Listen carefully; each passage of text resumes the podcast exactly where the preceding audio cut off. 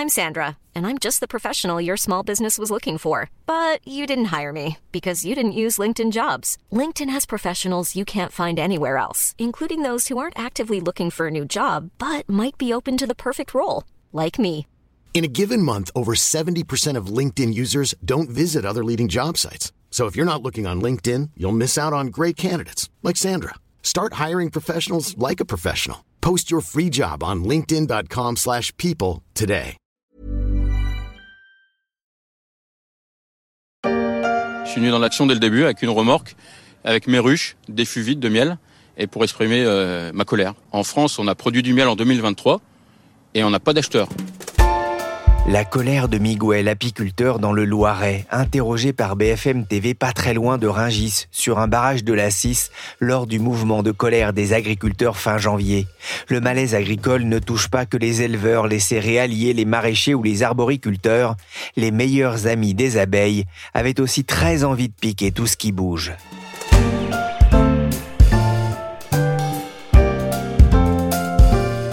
Je suis Pierrick Fay, vous écoutez La Story, le podcast d'actualité de la rédaction des Échos, un programme à retrouver sur toutes les applications de téléchargement et de streaming.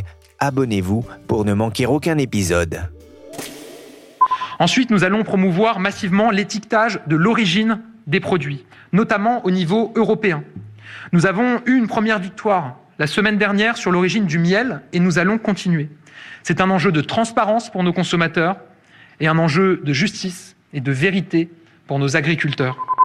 Le 1er février, lors de sa conférence de presse sur les annonces agricoles, le Premier ministre Gabriel Attal a eu aussi un message pour les apiculteurs qui ont du mal à écouler leur miel face à l'abondance de produits venus de l'étranger et parfois vendus comme miel français. Quelques jours plus tôt, des agriculteurs avaient arraisonné un camion empli de miel ukrainien à destination d'un industriel bien connu, Michaud, dépositaire de plusieurs marques. Les images avaient rapidement fait le tour des réseaux sociaux, alimentant un peu plus la colère des agriculteurs.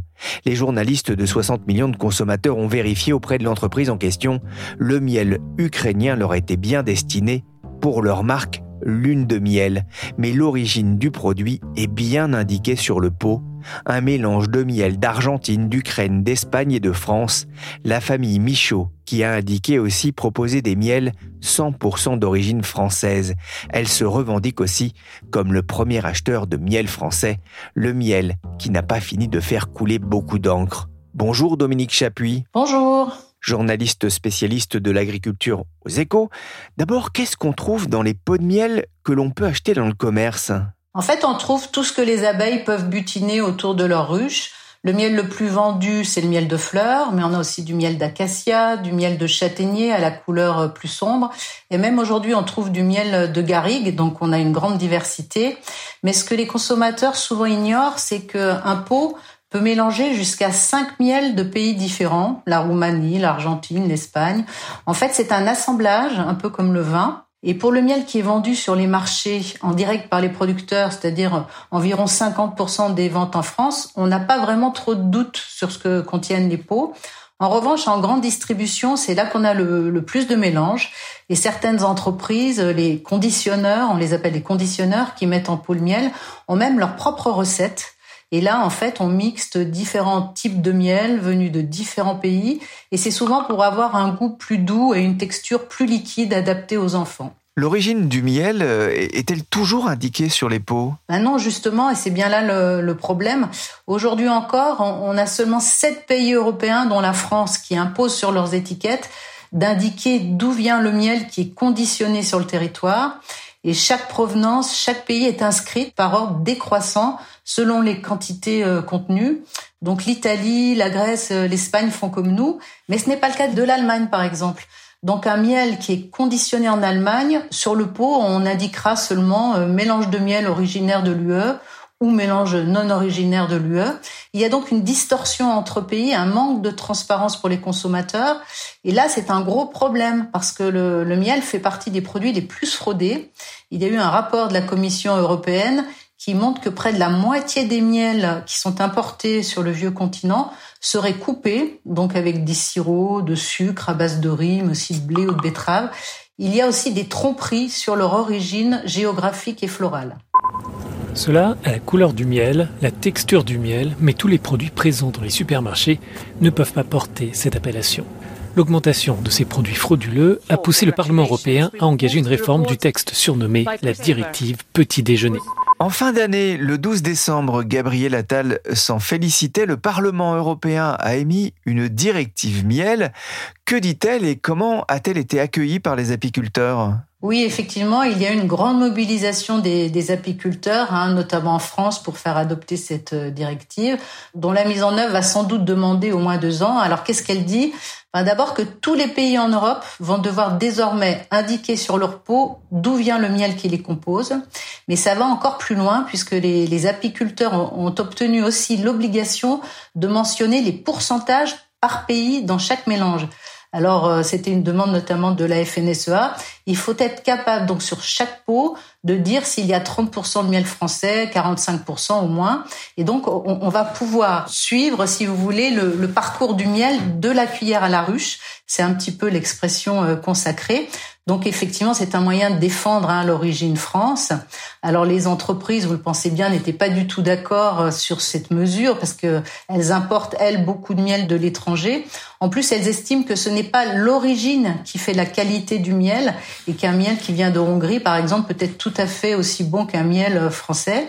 Donc ça a créé beaucoup de friction dans la filière.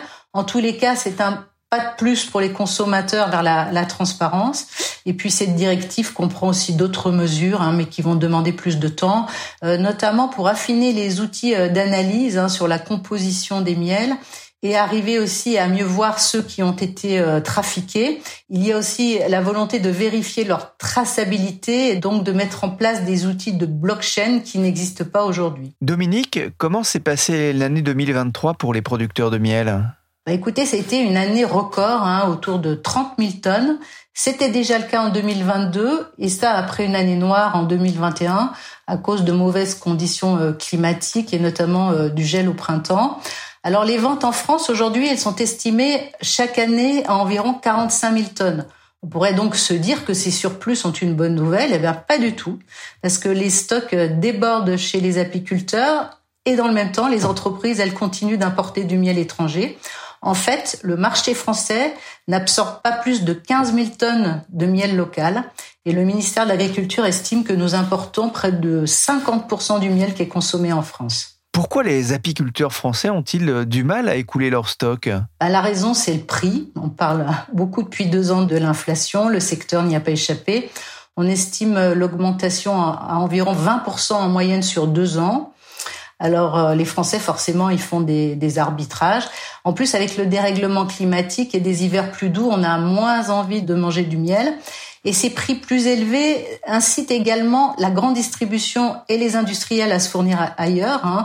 Le syndicat UNAF, qui est un syndicat apicole, indiquait récemment que les entreprises importaient du miel entre 85 centimes le kilo et 2,5 euros, alors que le coût de production en France est au minimum de 6 euros.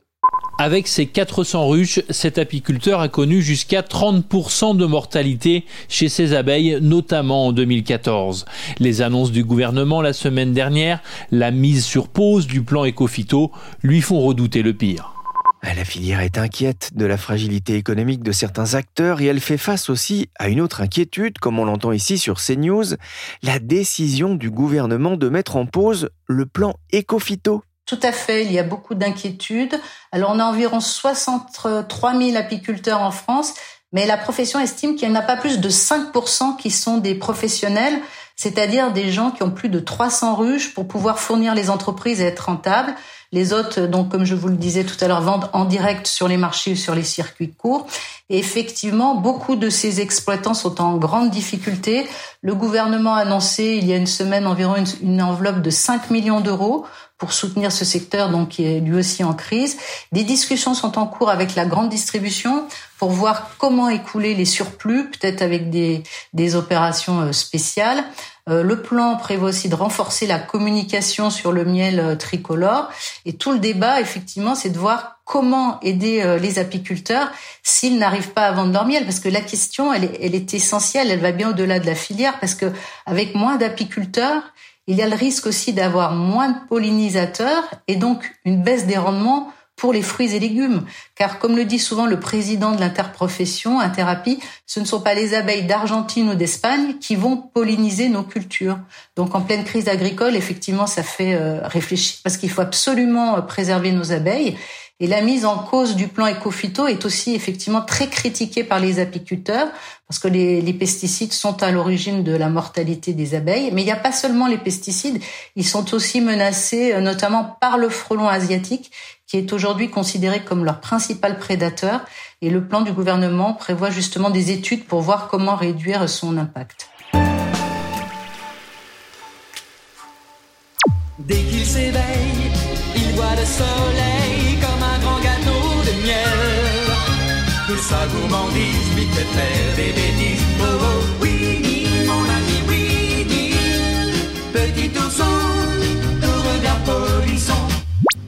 Vous vous posez peut-être la question qu'y a-t-il dans un pot de miel? Pour le savoir, il faut se tourner vers un spécialiste. Il s'appelle Pierrick, chouette prénom. Il est maître miel chez Augier et Fils, créé en 1929 par sa famille du côté de Vaison-la-Romaine, pas très loin du Mont Ventoux.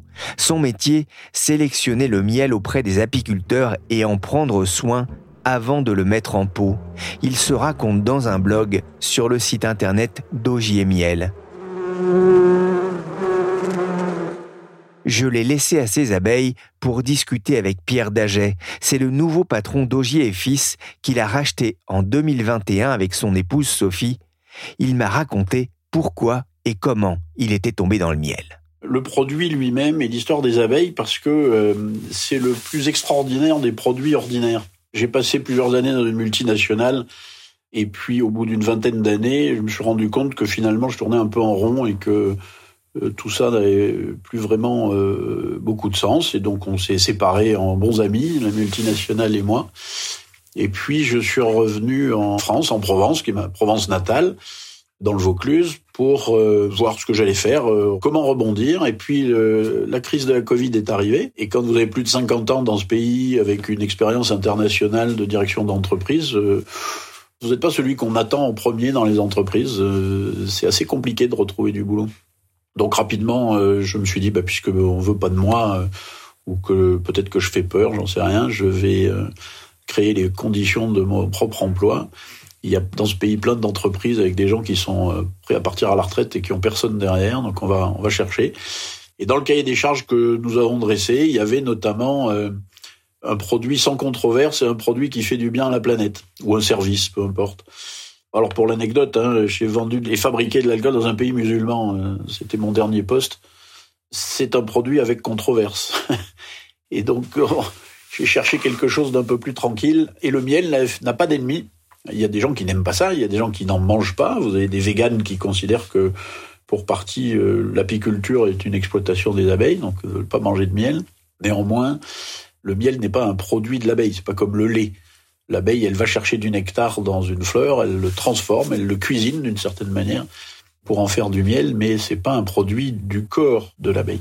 Et on a euh, cherché lorsque euh, la Chambre de commerce d'Avignon euh, nous a proposé de racheter cette entreprise. Donc effectivement, une personne qui partait à la retraite, qui avait déjà repris l'entreprise six ans auparavant et qui souhaitait la céder. Et, et le projet est beau, le produit est extraordinaire, la vie est compliquée mais enthousiasmante. Les apiculteurs sont des agents secrets indépendants de tous les services. Je protège la ruche. Quand il y a un déséquilibre, je le rectifie. Il y a des lois pour ces choses-là. Quand elles ne sont pas appliquées, je m'en occupe.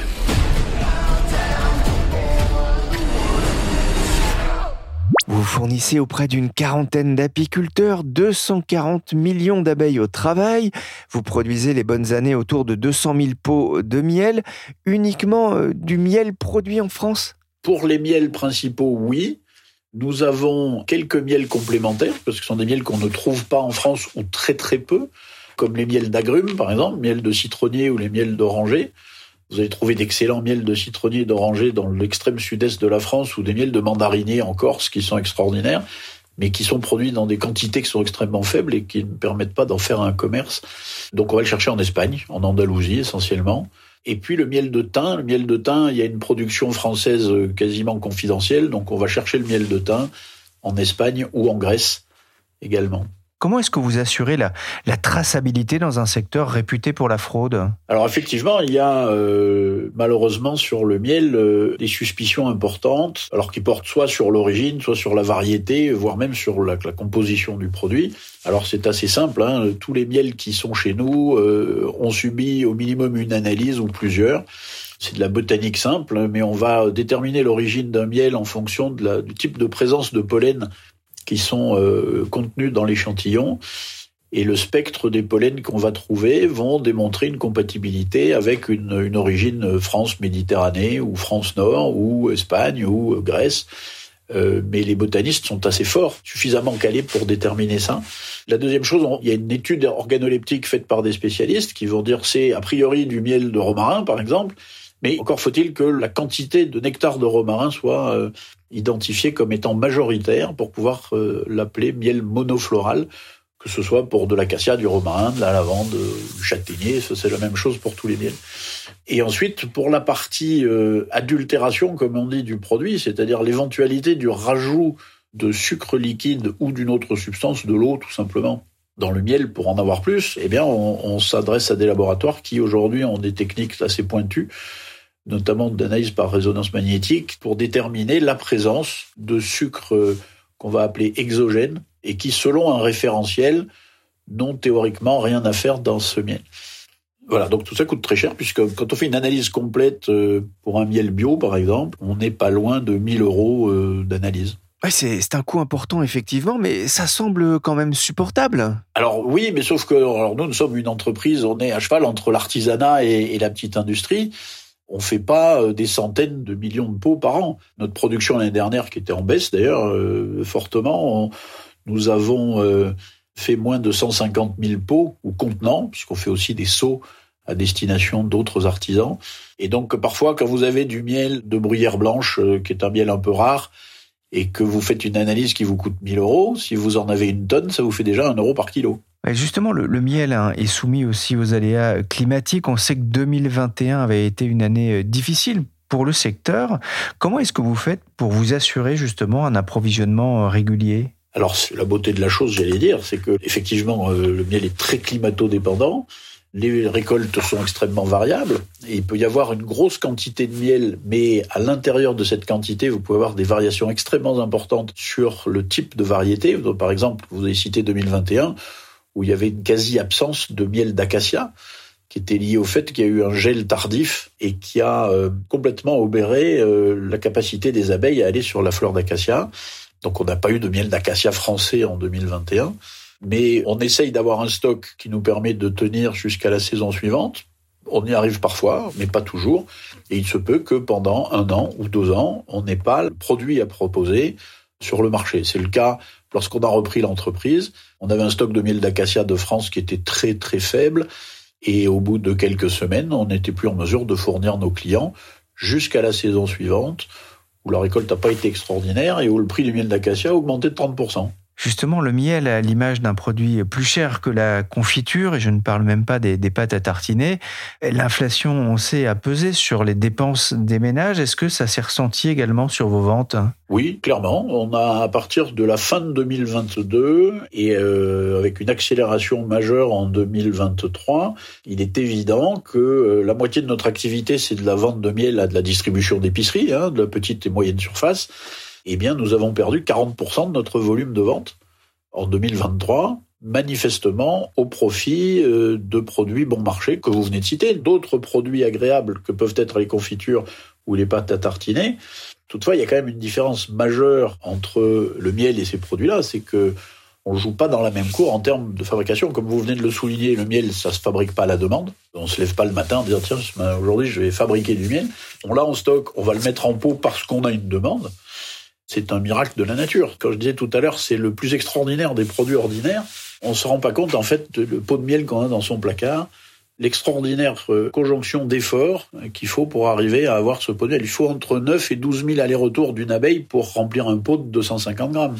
Il faut se rendre compte qu'une abeille, ça vit 45 jours, en moyenne. Et donc, on, a euh, un produit véritablement euh, hors du commun qui a accompagné l'humanité depuis la nuit des temps avec des variétés de goûts, de parfums de textures, de couleurs qui sont extraordinaires. Et malheureusement, le produit a été un peu galvaudé, il a un peu été banalisé en étant réduit finalement à, un liquide jaunâtre un peu collant, euh, alors que euh, le miel, c'est un univers entier, c'est une façon de vivre. On est dans le mieux manger parce que on est dans le dernier produit non transformé euh, sur la planète. Vous me dites qu'un seul homme a fait ça. Et tout ce que vous savez, c'est que c'est un apiculteur. Quoi Ce genre d'apiculteur? C'est pas bon. On sent que vous pourriez en parler un des heures des différents types de miel. Il y a quand même une question euh, qu'on se pose aujourd'hui lorsque l'on voit notamment le miel ukrainien euh, ou l'argentin ou le chinois euh, se déverser en France. Pourquoi est-ce que le miel français est plus cher que ces miels qui parfois ont traversé l'Atlantique? Alors je pense qu'on est juste dans un raisonnement assez banal économique. Vous avez des conditions de travail, euh, des façons de travailler aussi, hein, tout simplement, euh, sur des exploitations euh, intensives que nous n'avons pas en Europe, peut-être un peu en Espagne, mais c'est assez rare. Une, grosse exploitation en France, c'est environ 3000 ruches, alors que vous allez trouver des exploitations de 10, 15 000 ruches dans, dans certains pays, avec des façons de travailler, et donc une différence de respect aussi du traitement des abeilles, de la considération envers l'animal pour cette apiculture. Et puis un environnement économique qui est complètement différent, avec euh, des charges d'une manière générale qui sont beaucoup plus basses. Donc effectivement, on peut trouver des miels qui sont euh, en gros cinq fois moins chers à l'achat en provenance de ces pays qu'ils ne sont sur le marché français. Et ça reste encore un produit accessible. C'est-à-dire que même un miel français, on va dire très rare, qui serait vendu de l'ordre de 30 euros le kilo, D'accord, il faut les avoir les 30 euros, mais c'est pas quelque chose d'extraordinaire. On n'est pas obligé de se priver pendant des mois et des mois pour s'acheter euh, un, pot de miel. Euh, la plupart des miels sont plutôt entre 20 et 25 euros le kilo quand ils sont commercialisés. C'est quelque chose qui reste tout à fait accessible, alors que quand vous regardez la difficulté et les contraintes des apiculteurs français, des professionnels, j'entends aussi, parce qu'il y a une vraie différence, hein, les professionnels français sont soumis aux mêmes contraintes que euh, toutes les industries agroalimentaires. Et si vous ne respectez pas ces contraintes, euh, on peut vous interdire de commercialiser votre miel. Donc c'est tout à fait logique. C'est ça qui fait la différence de prix essentiellement. Mais lorsque vous avez euh, un miel qui est un miel de collecte euh, dit toute fleur et qui a été brassé, surfiltré, mélangé, peut-être chauffé, vous avez un produit totalement différent d'un miel monofloral où l'apiculteur s'est donné de la peine de déplacer des ruches à un endroit spécifique, dans l'intérêt des abeilles et du type de miel qu'il veut récolter et qui va être euh, derrière ces abeilles. On va surveiller les ruches un peu comme on surveille une cuve en fermentation. Parce que lorsque la bruyère blanche, par exemple, euh, fleurit et que les abeilles sont dessus, si vous ne récoltez pas en fait le, le miel au bon moment, vous allez avoir euh, un mélange avec d'autres fleurs et vous allez donc diluer la bruyère blanche à l'intérieur de votre production. C'est un métier euh, de l'agriculture euh, qui est extrêmement fastidieux et sur lequel, oui, au bout d'un moment, il y a une valeur ajoutée. Mais il faut pas se tromper, euh, Pierrick. S'il y a de la fraude sur le miel, c'est parce que justement il y a de la valeur et qu'il y a des gens qui se disent tiens mais il y a des gens qui font des produits qui sont meilleurs que d'autres, qui se vendent plus cher, ben on va essayer d'aller en piquer un peu de cette valeur-là. Je pense que le, c'est toujours ça les sujets économiques. Vous faites aussi de la diversification hein, autour du miel, des pastilles, des bonbons, des pâtisseries, pain d'épices, des nonnettes qui ont le goût de mon enfance. Vous avez aussi lancé une série euh, limitée autour de Saint-Exupéry au moment de Noël, qui s'est bien vendue, je crois. Et je voudrais revenir justement sur ce message du Petit Prince hein, pour la protection de l'environnement. Est-ce que vous, vous êtes inquiet euh, par la pause décidée par le gouvernement concernant l'usage des, des pesticides, ce qu'on appelle le plan Ecofito alors je pense qu'on a toujours lieu d'être inquiet lorsqu'on fait une pause dans une mesure qui apparaissait euh, somme toute positive pour tout le monde. La pause est peut-être nécessaire. Je ne pense pas avoir suffisamment de science pour avoir un avis totalement éclairé. Et je pense que la transition que nous vivons tous en même temps aujourd'hui nécessite peut-être de faire trois pas en avant et un pas en arrière de temps en temps. Une chose est certaine, les abeilles sont des gardiennes de la biodiversité, ce sont des lanceurs d'alerte. Aujourd'hui, tout le monde a compris, même si les gens ne mesurent pas toujours l'implication, mais tout le monde a compris qu'il y a une, mortalité euh, des abeilles qui est supérieure à ce qu'elle devrait être, qui est liée en grande partie au changement climatique, hein, il ne faut pas se tromper, c'est l'ennemi numéro un de l'apiculture. Certains types de pesticides et la manière de les utiliser, parce que La relation entre, je dirais, le monde agricole et le monde apicole c'est largement amélioré. Il y a des dialogues, il y a plus de lutte entre les deux. Donc oui, la façon d'utiliser les pesticides euh, parfois euh, est responsable de cette mortalité, plus que le pesticide lui-même. Même si, encore une fois, euh, je pense que ça serait bien si on pouvait s'en passer complètement. Et puis on a derrière les pesticides, il y a d'autres choses. Il y a le varroa, donc qui est ce parasite de la ruche qui mange les larves et qui peut détruire euh, des colonies entières, qui est une catastrophe lorsque vous en êtes infesté. Et puis, depuis une douzaine d'années, le frelon asiatique qui vient euh, ruiner un certain nombre de ruches lorsqu'il est à proximité des ruchers. Le frelon asiatique dont on ne mesure pas bien l'impact parce que c'est l'équivalent du loup euh, pour les apiculteurs. Le frelon débarque et vient décimer des ruches. Donc, la pause, encore une fois, pourquoi pas une pause si c'est qu'une pause Et combien de temps ça dure? Hum, ça sent bon, tout ça vient. Hum, quelle bonne odeur Ah, je pense bien, c'est notre miel que tu sens. Du miel à toute heure, soutien aux apiculteurs et soutien aussi à toutes les mayas qui fabriquent le miel. Merci Pierre Daget de la miellerie Augier et Fils pour son témoignage et merci à Dominique Chapuis, journaliste aux échos. Cet épisode de la story a été réalisé par Willy Gann, chargé de production et d'édition Michel Varnet.